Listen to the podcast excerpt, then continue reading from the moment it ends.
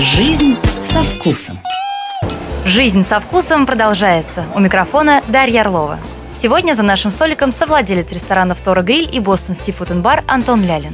Внимание всем мясоедам! В прямом эфире готовим правильный стейк. Я считаю, что если у вас есть время, то стейк можно э, предварительно, если он большой, если это там 400 грамм плюс, да, то обязательно нужно положить э, предварительно его не знаю, на досочку в комнатной температуре полежать. Потому что а, вообще отлично, когда нет вот этого большого такого разницы температуры между тем, что внутри, и тем, что вы хотите получить да, снаружи. Потому Чтобы что, мясо не да, испытало стресс.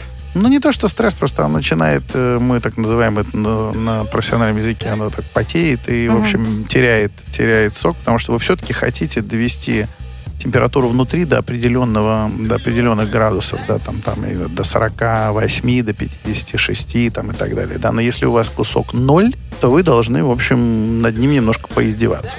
Да, если у вас температура будет где-то 15, это совсем другое дело. При этом вы можете, вы должны сковородку, конечно же, нагреть сильно. Если только вы не любите, допустим, сделать э, стейк с какой-то такой корочкой из каких-то травок, допустим, я это иногда практикую, я люблю это делать, тогда это, в общем, Здесь э, не следует очень долго жарить, потому что сгорят все эти травки, которые вы припечатываете иногда. Соль, солить только в конце. Что еще могу посоветовать? Сковорода да. какая? Сковорода должна быть такая, чтобы она не потеряла температуру. После того, как вы выкладываете 500-600 грамм холодного мяса на все эти новомодные сковородки, которые, в общем, быстро нагреваются, но также быстро и теряют температуру, поверьте мне, моментально, да.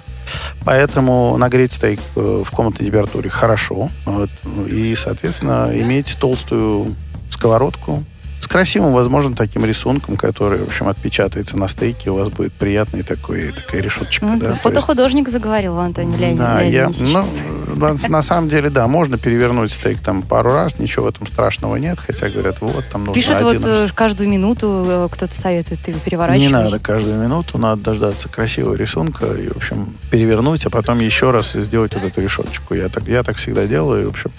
Если вы жарите на сковородке, я просто бы настаивал на очищенном сливочном масле. Топленое, можно, можно назвать его так, очень распространено в французской кулинарии. Я всегда себе натоплю немножечко в холодильник, поставлю, и, в общем, получается и колер хороший, и вкус фантастический.